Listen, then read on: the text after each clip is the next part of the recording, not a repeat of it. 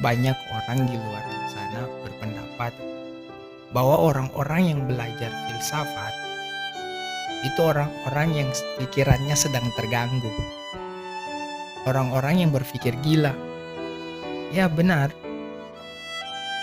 Tapi gila dalam artian yang bermakna.